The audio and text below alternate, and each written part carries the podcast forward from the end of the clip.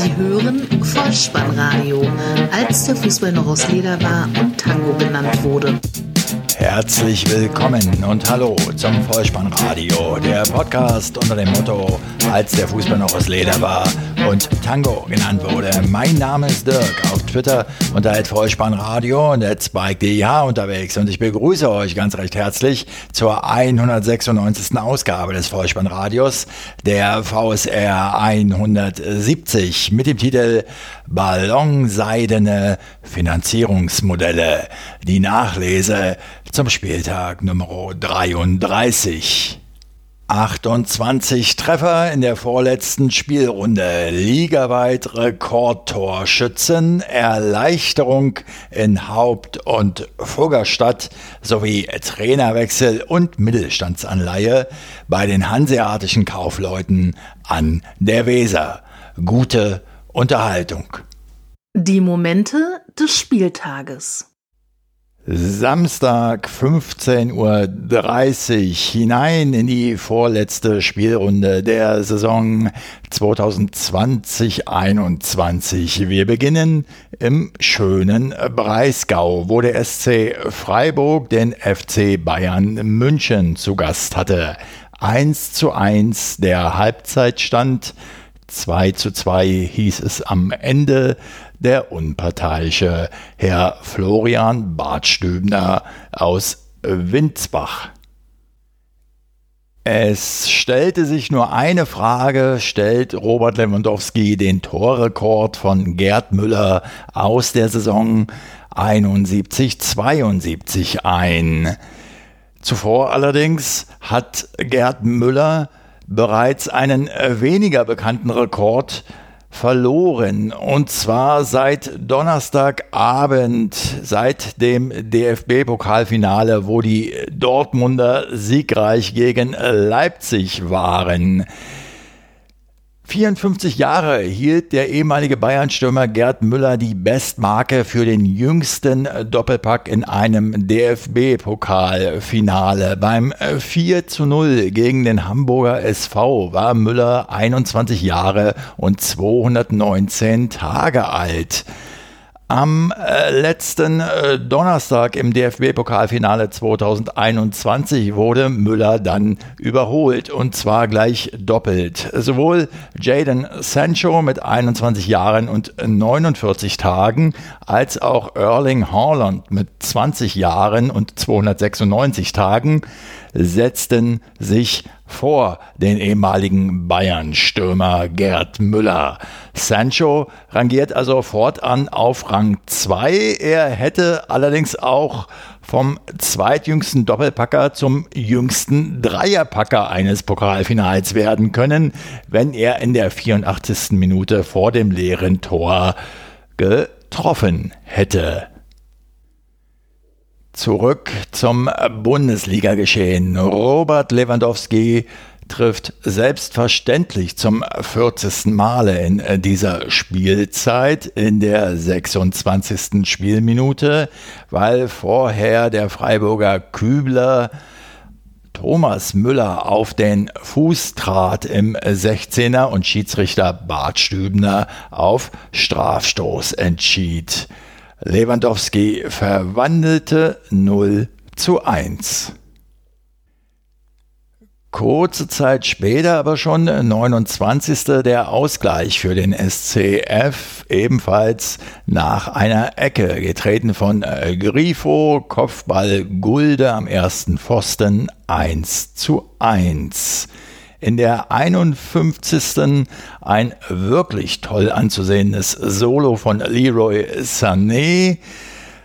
Nabri erzielt im Anschluss das 2 zu 1, stand allerdings im Abseits, daher zunächst weiter Remis. Allerdings nur zwei Minuten später dann die Führung für den Rekordmeister. Eine Wolle-Hereingabe von äh, Thomas Müller grätscht Leroy Sané dann höchst selbst über die Linie 2 zu 1. Die Streichelf kam dann doch noch zum verdienten Ausgleich, nachdem erst in der 71. Höhler an äh, Nübel und Sühle im Verbund scheiterte und danach noch einmal Haberer am stark reagierenden Torhüter Nübel. Dann war es aber letztlich Kapitän Günther, der in der 81. Spielminute das Leder aus spitzem Winkel ins lange Eck buxierte. 2 zu 2. Besonderes Vorkommnis. Nach Nabris Hereingabe schoss Robert Lewandowski wenige Zentimeter vor der Torlinie dem Torhüter Flecken genau in die Arme. 84. Spielminute.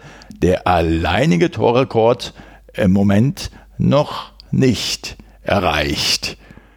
Aber dieses 2 zu 2 bedeutete durchaus einen weiteren Rekord für das Team, für den FC Bayern München. Die haben nun in den jüngsten 34 Auswärtsspielen immer getroffen. Und auch ein weiteres Ziel bleibt für die kommende Spielzeit die 80-Punkte-Marke, denn die ist in dieser Saison nicht mehr zu erreichen.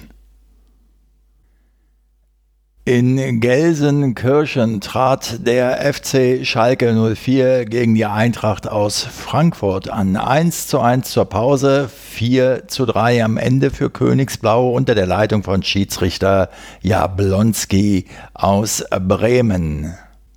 Ein Dreier also für die bereits abgestiegenen Schalker im vorerst letzten Heimspiel im Oberhaus der Fußball-Bundesliga.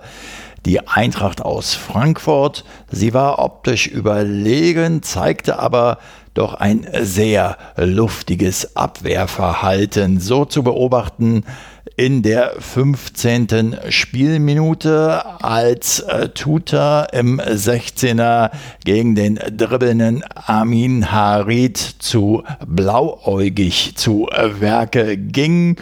Huntler trat zum Strafstoß an scheiterte zunächst an Eintracht-Keeper Trapp, war aber dann im Nachschuss erfolgreich 1 zu 0. In der 29. unterschätzt S04-Keeper Fährmann eine Younes-Flanke.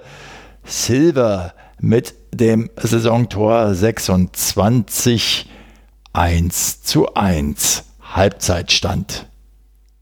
Im zweiten Spielabschnitt zeigte sich die Eintracht dann konzentrierter. Eine Chandler-Chance in der 49. deutete schon an, dass sich das Spiel noch drehen könnte, was dann in der 51. tatsächlich der Fall war. Eckball Kamada, ein Eigentor von Sané und Frankfurt führte mit 2 zu 1. Nur kurze Zeit später dann wieder der Ausgleich. Ein Hackentrick von Huntela leitete das erste Bundesligator von Idrissi ein. 53. 2 zu 2. Und nun war es vorbei mit der SGE-Überlegenheit, unerklärliche Abwehrlücken, die Schalker auf einmal durchaus spielerisch sehenswert. 3 zu 2 in der 60. durch Flick. Ebenfalls ein Premierentor und 4 zu 2 in der 64. durch Hoppy. Doppelschlag also. Und Silver konnte nur in der 72. Spielminute noch auf 3 zu 4 verkürzen. André Silva erzielt seinen 27. Saisontreffer und hat damit den Rekord vereinsintern von Bernd Hölzenbein aus der Saison 76, 77, der damals immerhin 26 Tore erzielte, überholt. Ob ihn das groß freuen wird, steht auf einem anderen Blatt, denn die Champions League Qualifikation ist für Frankfurt nicht mehr aus eigener Hand zu schaffen. Im Idealfall können noch Aussetzer der Konkurrenz helfen. Nüchtern betrachtet ist aber die Qualifikation für die Europa League aus meiner Sicht durchaus als Erfolg zu bewerten für die Hessen.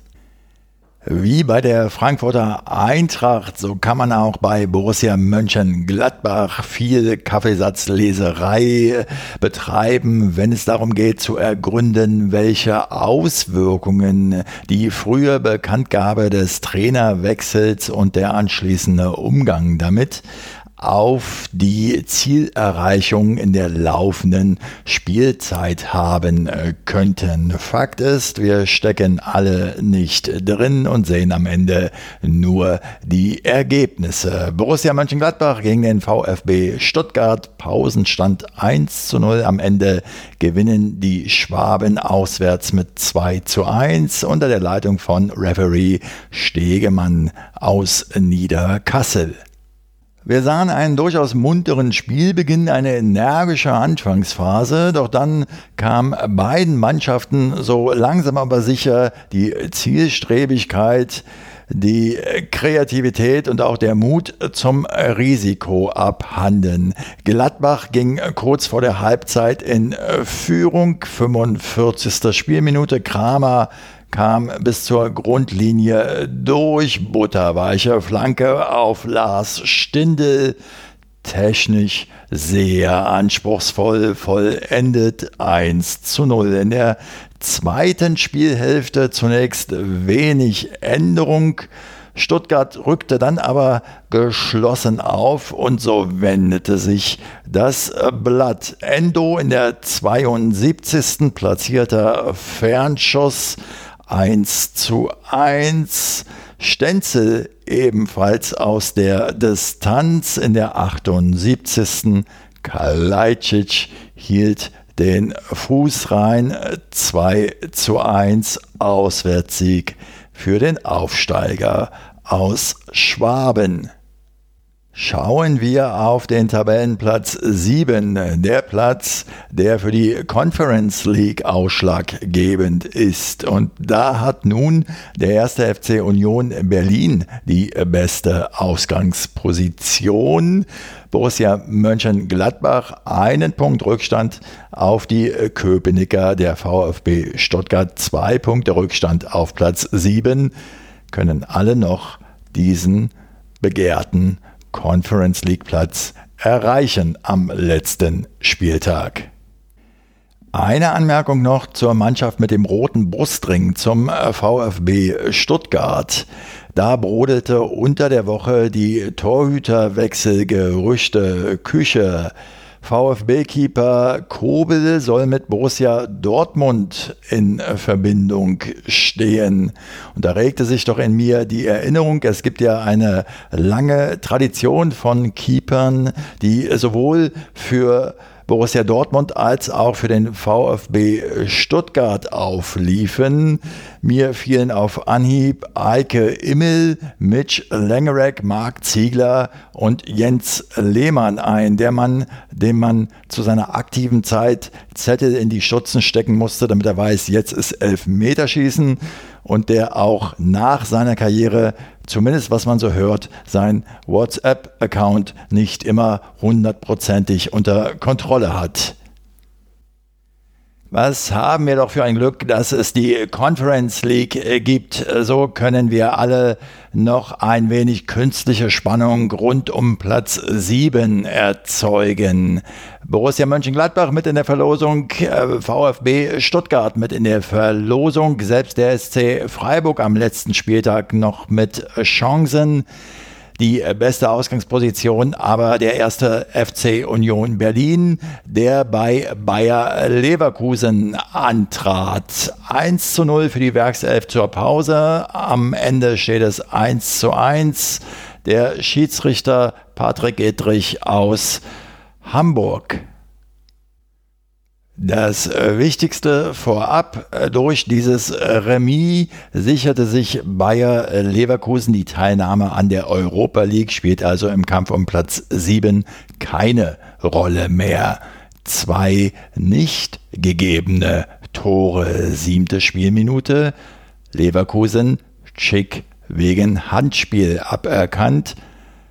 21. Spielminute Max Kruse Union wegen Abseits nicht anerkannt. Auch in dieser Disziplin also 1 zu 1. Zählbares dann aber auf die Anzeigetafel in Spielminute 26. Wendell kam an den Ball nach einem geblockten Amiri-Schuss. Sein Abschluss wurde dann zur Vorlage für Wirz und der 18-Jährige trifft zum 1 zu 0, ist somit der jüngste Spieler in der Bundesliga-Geschichte, dem sechs Tore gelangen. Vorher war es Bayerns Musiala. In der 72. Spielminute dann der Ausgleich und ich möchte eine Anleihe aufnehmen auf einen Titel vom Textilvergehen. Halli, hallo, Poyan, Palo. Ausgerechnet möchte man ausrufen, der Finne eine Leihgabe von Leverkusen traf nach einer Flanke von Becker im Nachschuss. Die Köpenicker hätten mit einem Sieg noch an Bayer Leverkusen vorbeiziehen können. Es blieb beim Remis nächste Woche noch einmal Kampf um Platz 7. Eisern Union. Der unparteiische Schlager aus Hügelsheim wurde auf die Alm geschickt, um die Partie zwischen Arminia Bielefeld und der TSG 1899 Hoffenheim zu leiten. 1 zu 1 der Halbzeitstand, so lautete es auch am Ende. Fünfte Spielminute. Ein Konterangriff der Hoffenheimer mustergültig ausgeführt. Kramaric erzielte seinen 19. Saisontreffer und stellte einen neuen Vereinsrekord auf. Ibisevic der Vedator hatte in der Saison 2008, 2009 18 Tore in einer Spielzeit für die TSG 1899 Hoffenheim erzielt. Nun ist der Kroate Kramaric alleiniger Rekordhalter 0 zu 1. Die Ostwestfalen blieben im Spiel und erzielten den verdienten Ausgleich durch einen genau in den Winkel gezirkelten Freistoß von Vogelsammer, 23. Spielminute. Danach flachte die Begegnung etwas ab. Es gab aber weitere Chancen für die äh, Gastgeber. Vogelsammer nach Fehler von Akpor Guma scheiterte an TSG-Keeper Penke in der 48. der auch gegen Nilsson in der 50. Sieger blieb. Kapitän der Arminia Klos, 350. Pflichtspiel und Chancen auf den Siegtreffer. In der 57. da war Sassignon gerade noch dazwischen gegangen und in der 64. per Kopf. Es blieb beim unentschieden. Die Torschussstatistik nach 84 Spielminuten 18 zu 4 für Arminia Bielefeld. Kramaric scheiterte für die TSG noch in der 75. und 87. Spielminute und auch Joker Soku in der ersten Minute der Nachspielzeit 90 plus 1. Also war nicht erfolgreich. Am Ende Remis das bedeutet, die Arminia steht vor dem Saisonfinale auf Rang 15.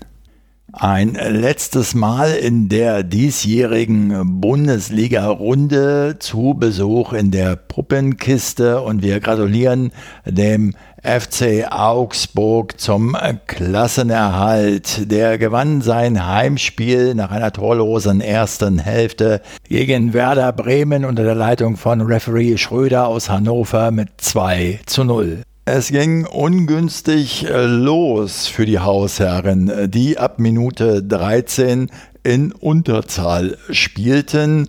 Weil nach einem Zweikampf fern des äh, Balles Vargas gegen äh, Gabriel Selassie nachtrat und die rote Karte sah. Werder vergab die beste Chance im ersten Spielabschnitt in der 21. Spielminute aus sieben Metern in Person von Sargent torlose erste Hälfte und ab der 49. Spielminute wird 10 gegen 10 gespielt, weil Bremens Groß, der bereits gelb vorbelastet war, ein Foul an Niederlechner beging. Er sah die Ampelkarte. Die Führung für den FC Augsburg nach einer Standardsituation Eckball und Kedira aus sieben Metern kommt er zum Abschluss. Der Ball springt vom Innenpfosten ins Netz. 57. 1 zu 0. Die Bremer hatten nur noch einen Pfostenschuss von Bittencourt in der 72. entgegenzusetzen. Und weil Rashica in der 90. Hahn im Strafraum faulte, und Caligiuri den anschließenden Elfmeter verwandelte, steht es am Ende 2 zu 0 für den FC Augsburg. Werder Bremen fiel auf den Relegationsrang 16 zurück.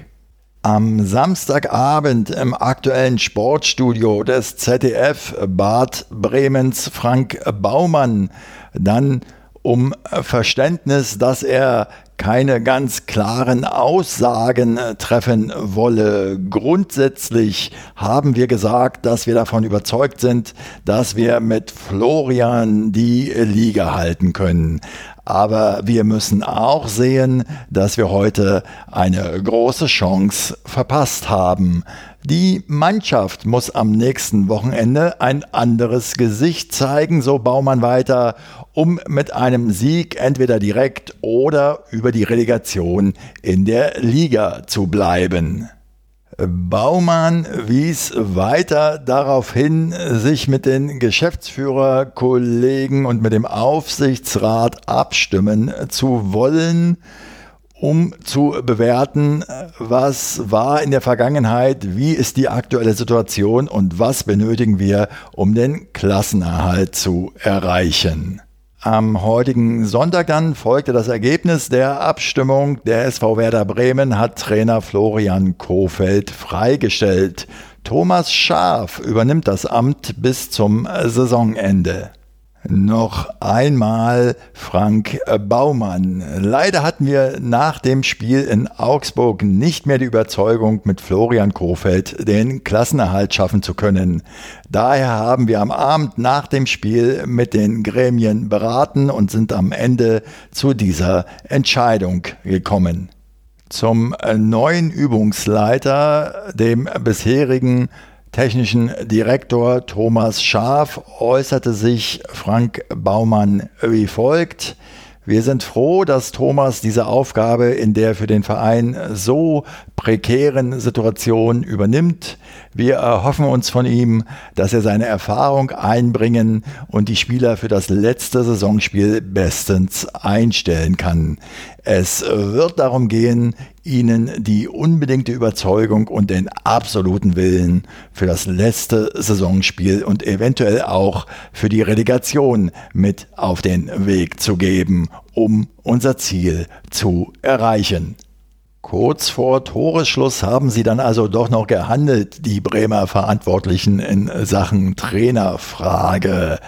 Wer allerdings den Bremern mehr helfen wird, Thomas Schaf oder die Mittelstandsanleihe, die der SV Werder Bremen herausgebracht hat. Die Zeichnungsfrist für Privatanleger beginnt am 17.05. bis 1.06. bei einer Stückelung von 1000 Euro, einer Laufzeit bis 2026 und einer Verzinsung von 6 bis 7,5 Prozent. Die Verzinsung steht noch nicht hundertprozentig fest mehr Geld, alle wollen mehr Geld, mehr Geld, wir lösen es mit mehr Geld, überall mehr Geld. Wer oder was den Bremern, die ja seit Zeiten des Managers Willy Lemke als hanseatisch solide wirtschaftende Kaufleute gelten, wer oder was ihnen mehr helfen wird, das wird die Zukunft zeigen. In diesem Zusammenhang möchte ich nur ausdrücklich erwähnen, dass das hier keine Wertpapierempfehlung oder gar eine Kaufempfehlung von meiner Seite ist.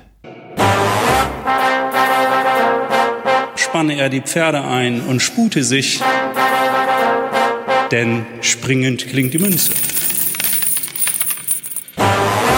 Thomas Schaf war übrigens als Trainer zuletzt 2016 tätig, als er den Abstieg von Hannover 96 aus der Bundesliga nicht verhindern konnte.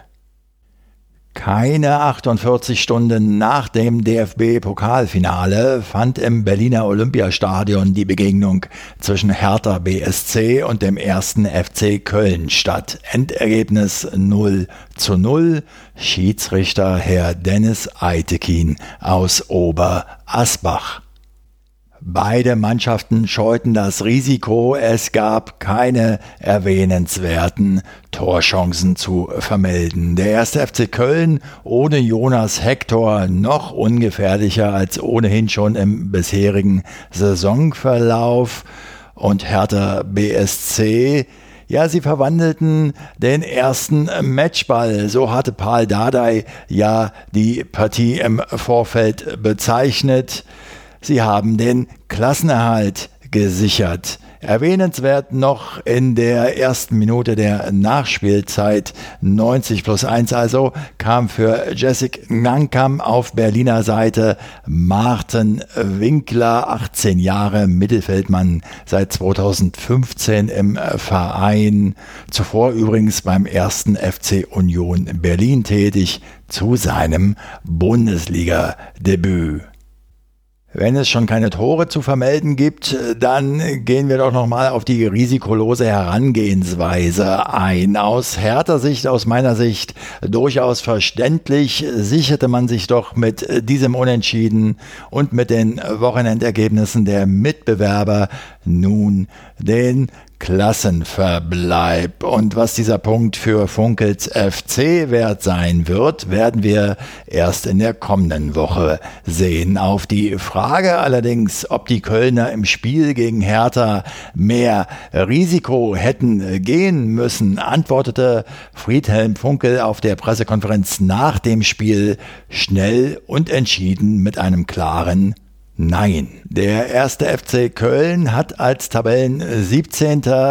am letzten Spieltag nun den FC Schalke 04 zu Gast und benötigt dringend drei Zähler und darüber hinaus Patzer der Konkurrenz, um den Abstieg noch zu verhindern. Erleichterung ist wohl der Begriff, der meine Gefühlslage nach Ende dieser 90 Spielminuten am ehesten beschreibt. Und weil die Geschehnisse auf der frisch gemähten Wiese nicht allzu viel hergaben, folgt ein Dreiteiler von Aussagen von Paul Dardai auf der Pressekonferenz nach dem Spiel gegen den ersten FC Köln.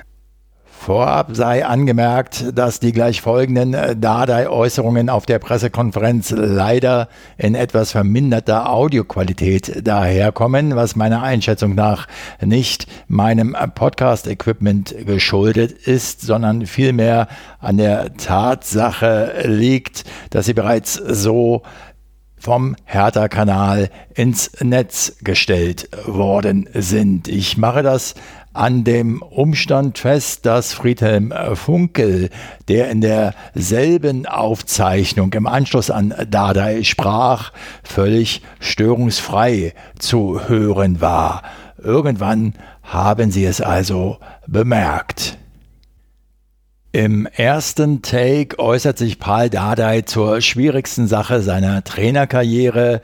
Ich sage an dieser Stelle schon einmal vielen Dank, Paul Dardai, für die bisher geleistete Arbeit. Bitteschön. Das ist mein Wunsch immer gewesen, ja, die Mannschaft, die Führung, die Fans, eine Richtung. Das kann nur so ein Ende sein und wir wollen nach äh, der letzte Spieltag nochmal gewinnen oder unentschieden spielen. Ich glaube, diese Serie für Hertha BSC kann viel bedeutet für die neue Saison, weil äh, dann vergisst du diese ganze Geschichte, dann sagst du die letzten zehn Spiele ungeschlagen und so ist die erste Bundesliga stark. Und ich glaube, das müssen wir schon nutzen. Ich glaube, die Jungs haben sehr viel gelernt von dieser Phase und das Wichtigste, wir haben ein, ein Team, ja, und da bin ich wirklich stolz und äh, muss ich sagen, bis äh, meine Trainerkarriere, das war die schwierigste Sache diese Mannschaft zusammenzukriegen, einen Teamgeist erwecken und auch äh, die Respekt äh, hinzubringen. Und seitdem funktioniert äh, und wir sind sehr zufrieden.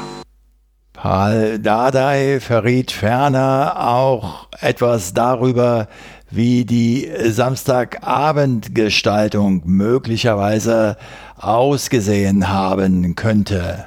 Ich glaube, heute Abend Stab und auch Spieler, wenn die Lust haben, heute ist auch erlaubt. Äh, das kann man schon heute feiern.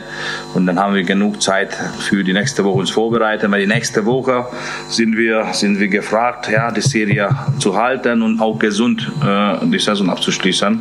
Wir haben das auch hinbekommen. Ja, keine Muskelfaser ist, keine kaputte. Wir haben, wir haben Schlag, wir haben gebrochene Beine, Ermüdungsbruch. Beim Muskel haben wir das gut hinbekommen. Die Jungs haben es auch verstanden.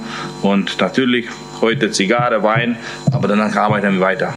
Abschließend antwortete Paul Dardai noch auf die Frage, wie groß denn sein Wunsch sei, Hertha BSC auch in der kommenden Saison zu trainieren.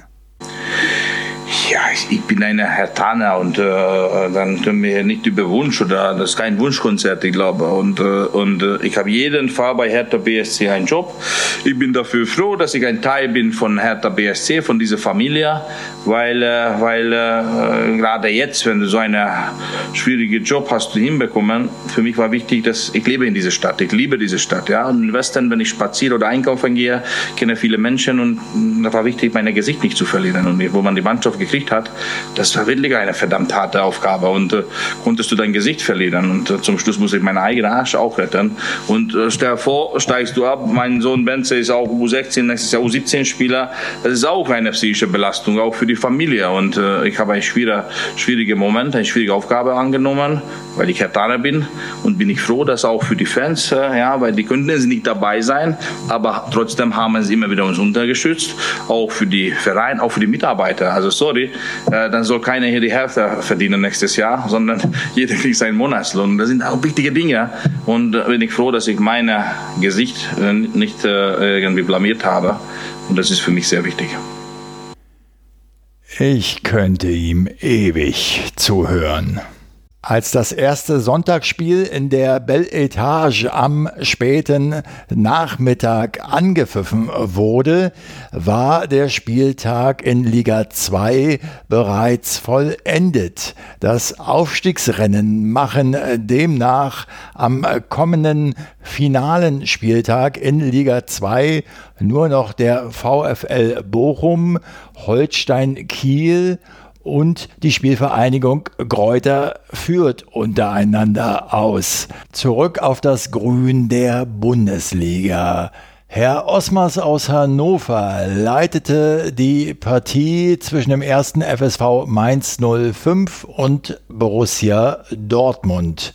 Halbzeitstand 0 zu 2, am Ende 3 zu 1 für Schwarz-Gelb. Durch die Ergebnisse des Vortages hatten sich die Mainzer bereits den Klassenerhalt gesichert, ohne selbst eingreifen zu müssen. Für die Dortmunder ging es dagegen noch um das Erreichen eines direkten Champions League Platzes.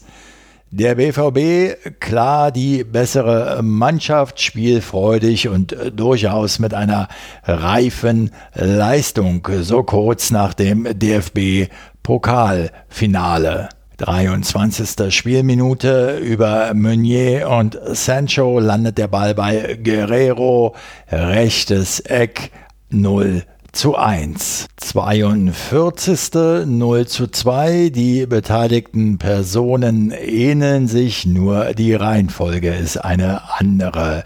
Guerrero auf Sancho, der legt ins Zentrum, Reus spitzelt den Ball zum Pausenstand über die Linie. Der erste FSV Mainz 05 nach Wiederanpfiff mit einer Leistungssteigerung. Allerdings macht Julian Brandt in der 80. Spielminute endgültig den Deckel drauf. Auf Vorlage von Horland erzielt er das 0 zu 3.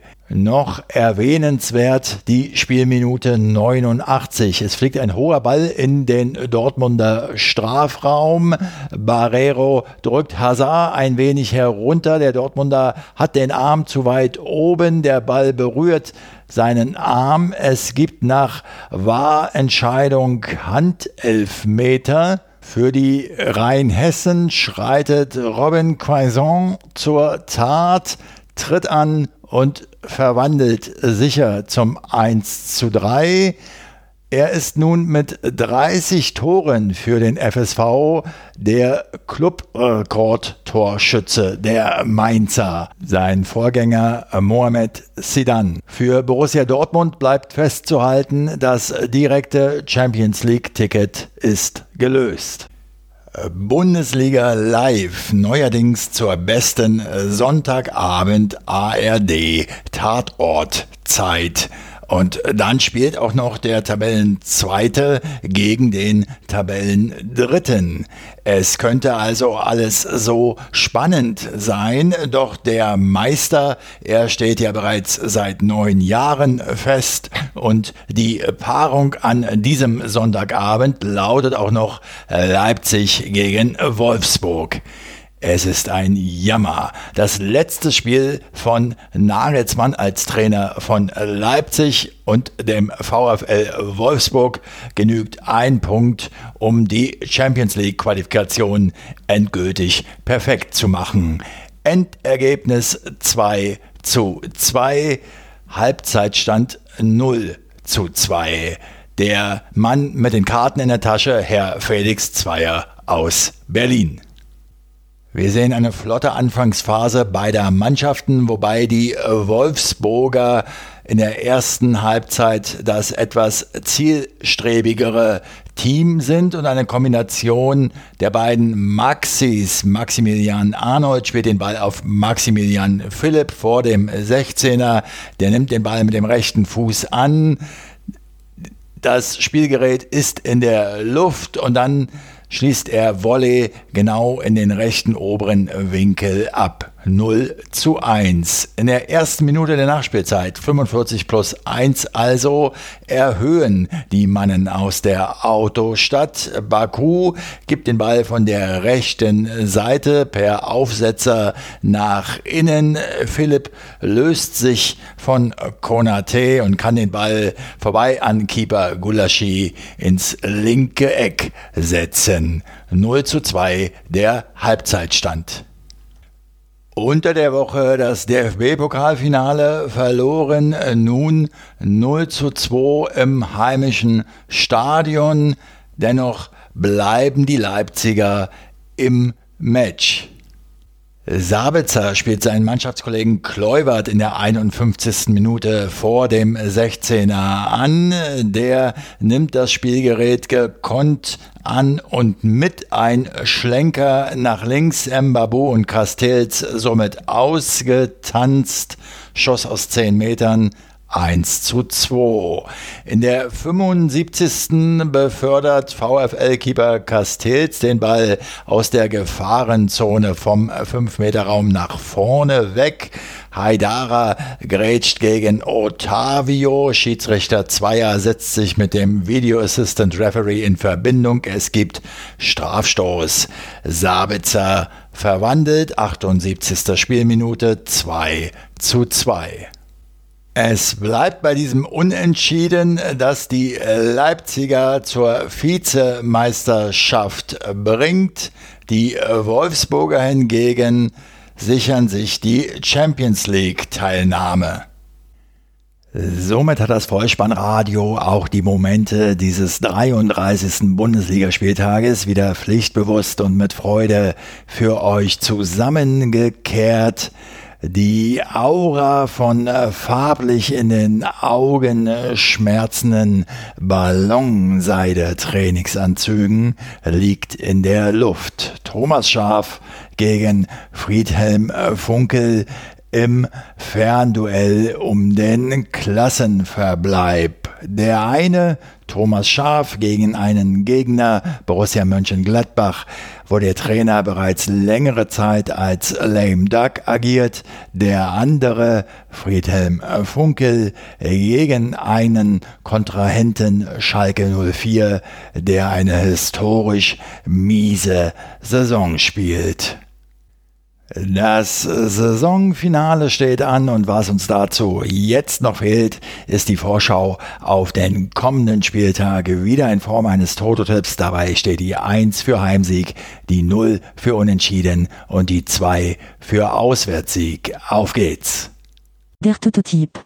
Der 34. und letzte Bundesligaspieltag der Spielzeit 2020-21 startet am Samstag mit den Begegnungen Werder Bremen gegen Borussia Mönchengladbach 1, VfB Stuttgart gegen Arminia Bielefeld 2, der FC Bayern München empfängt den FC Augsburg 1.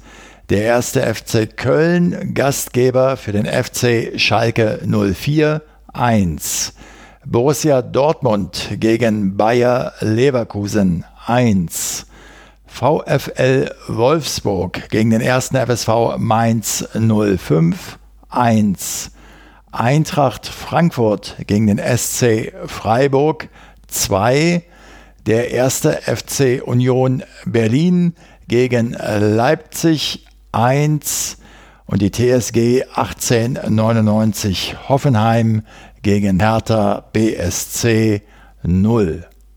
Die treue Hörerschaft des Vollspannradios wird wissen, dass ich immer mal wieder den schönen Berliner Bezirk Wedding in diesen Podcast einbinde. So auch in der hiesigen fußballfremden Abschlussempfehlung. Es geht um die Serie Para. Wir sind King eine sechsteilige TV-Serie von den vier Blocksmachern, die vier heranwachsende Frauen im Berliner Bezirk Wedding, genauer gesagt um den Kiez, um die Punkstraße herum, in den Mittelpunkt stellt, die auf der Suche nach dem Glück sind. Drogen, Nachtclubs, Shisha-Bars, so kann man es vielleicht bezeichnen. Auf dem Sender TNT Serie wurden bisher vier Episoden ausgestrahlt, obwohl ich altersmäßig den Hauptdarstellerinnen bereits längst entwachsen bin. Mein bisheriger persönlicher Serienhöhepunkt die Abschussszene in Episode 3. Da musste ich ganz schön schlucken. Mir hat die Serie bis dato gefallen. Wenn euch dieser Podcast gefallen hat, dann lasst es mich wissen. Ihr findet alle Kontakt- und Unterstützungsmöglichkeiten auf der Website des Vollspannradios bolzen und truppen.potspot.de. Folgt dem Vollspannradio auf Twitter und abonniert diesen Podcast kostenfrei, denn so verpasst ihr keine weitere Episode.